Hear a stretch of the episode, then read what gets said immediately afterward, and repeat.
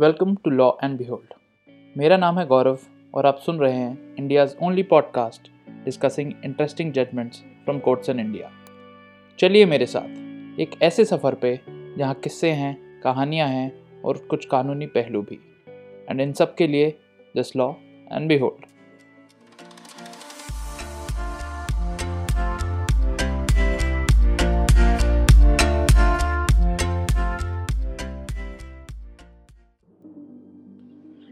innocent until proven guilty यही जानते हैं ना हम सब।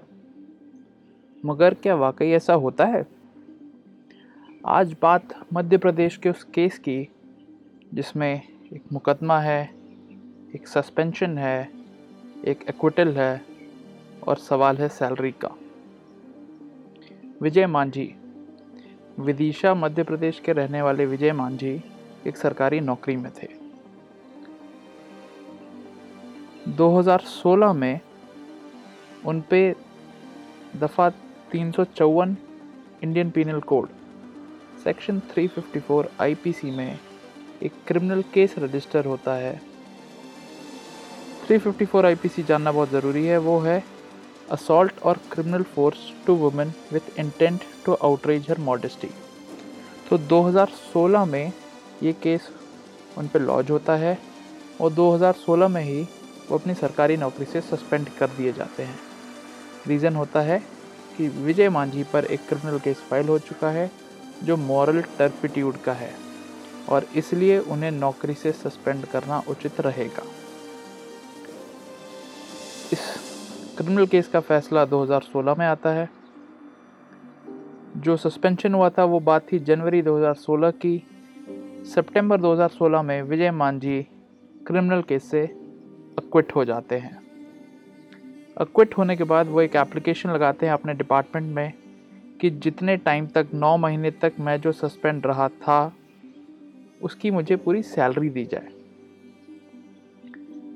मांझी जी की एप्लीकेशन कंसिडर की जाती है। तीन साल बाद उस पर फैसला आता है। 2019 में मई 2019 में सरकारी विभाग ये कहता है कि विजय मांझी को उनके सस्पेंडेड पीरियड के टाइम की सैलरी नहीं दी जा सकती।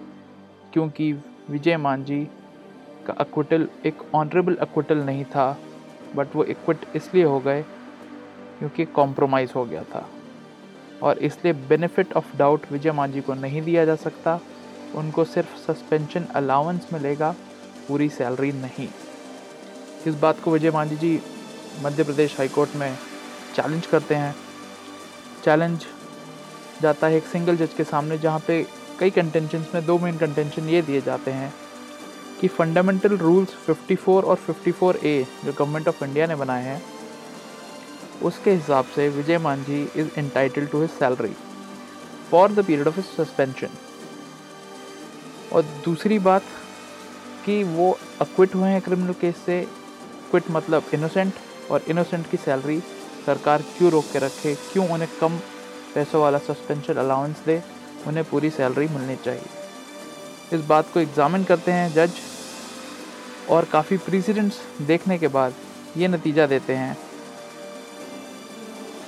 कि अगर कोई आदमी अक्विट होता है एक प्रोसिक्यूशन से जो डिपार्टमेंट ने ही चालू किया था, तब उसका केस थोड़ा अलग देखा जाएगा। लेकिन जहाँ पर एक एम्प्लॉय एक क्रिमिनल केस में फंस जाता है, जिसका उसके काम से लेने देना कुछ नहीं है तो फिर उसको बेनिफिट ऑफ़ डाउट नहीं दिया जा सकता।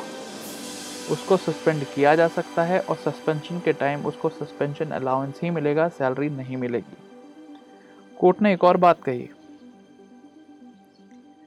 कि इस केस में जो क्राइम था, वो एक ऑफेंस ऑफ़ मॉरल टर्पिट्यूड था। एक ऐसा क्राइम था जिससे समाज में उस आदमी की छवि पे फ़र्क पड़ता है। और जो रेलेवेंट रूल्स हैं सरकार के बनाए हुए, वो हमेशा ये इजाज़त देते हैं कि ऐसे आदमी को सस्पेंड कर दिया जाए। और जहाँ तक है एक्विटल की बात तो जब हम ऑर्डर कोर्ट का देखते हैं तो पता चलता है कि ये एक पूरा वेल कंटेस्टेड केस नहीं था, बल्कि कॉम्प्रोमाइज़ के बेसिस पे क्रिमिनल केस बंद कराया गया। अंत में मध्य प्रदेश हाई कोर्ट ने अपने ही हाई कोर्ट के एक फुल बेंच मतलब तीन जजों की बेंच का डिसीज़न रेफ़र किया। केस का नाम था Ashutosh Pawar versus state of MP और उसमें फुल बेंच ने ये बहुत साफ़ साफ़ शब्दों में कहा है कि अक्विटल जो कि कॉम्प्रोमाइज़ के बेसिस पे किया जाता है, उससे किसी भी आदमी का कोई गुड कैरेक्टर सर्टिफिकेट नहीं माना जा सकता। वो कई चीज़ों के लिए एलिजिबल हो सकता है बट कई चीज़ों के लिए एलिजिबल नहीं भी रह सकता है। तो जो एग्ज़ामिनिंग अथॉरिटी है, जैसे अगर कोई नौकरी के लिए अप्लाई कर रहा है तो उस टाइम अपॉइंटमेंट अथॉरिटी या फिर अभी जो नौकरी चल रही है तो उस टाइम सस्पेंशन अथॉरिटी वो एग्ज़ामिन करेगी कि अक्विटल का बेनिफिट किस आदमी को किस तरह देना है। अगर एक फुल फ्लैश ट्रायल के बाद क्लीन चिट मिली है तो उसका इफ़ेक्ट अलग होगा और अगर एक कॉम्प्रोमाइज़ के बाद अक्विटल हुआ है तो that is only for the namesake that person will not have the same benefits Ashutosh Pawar की बेंच में इन्हीं बातों को कहा गया था। इसलिए मध्य प्रदेश हाईकोर्ट की सिंगल बेंच ने कहा कि विजय मांझी के साथ कोई अन्याय नहीं हुआ है। उन्हें उनकी पूरी सैलरी नहीं मिलेगी। बताइएगा ज़रूर आपको एपिसोड कैसा लगा। You can contact us on Twitter and Instagram. The links to our accounts are given in the notes. The link and citation to the judgment discussed is also given in the notes. Thank you and have a great week.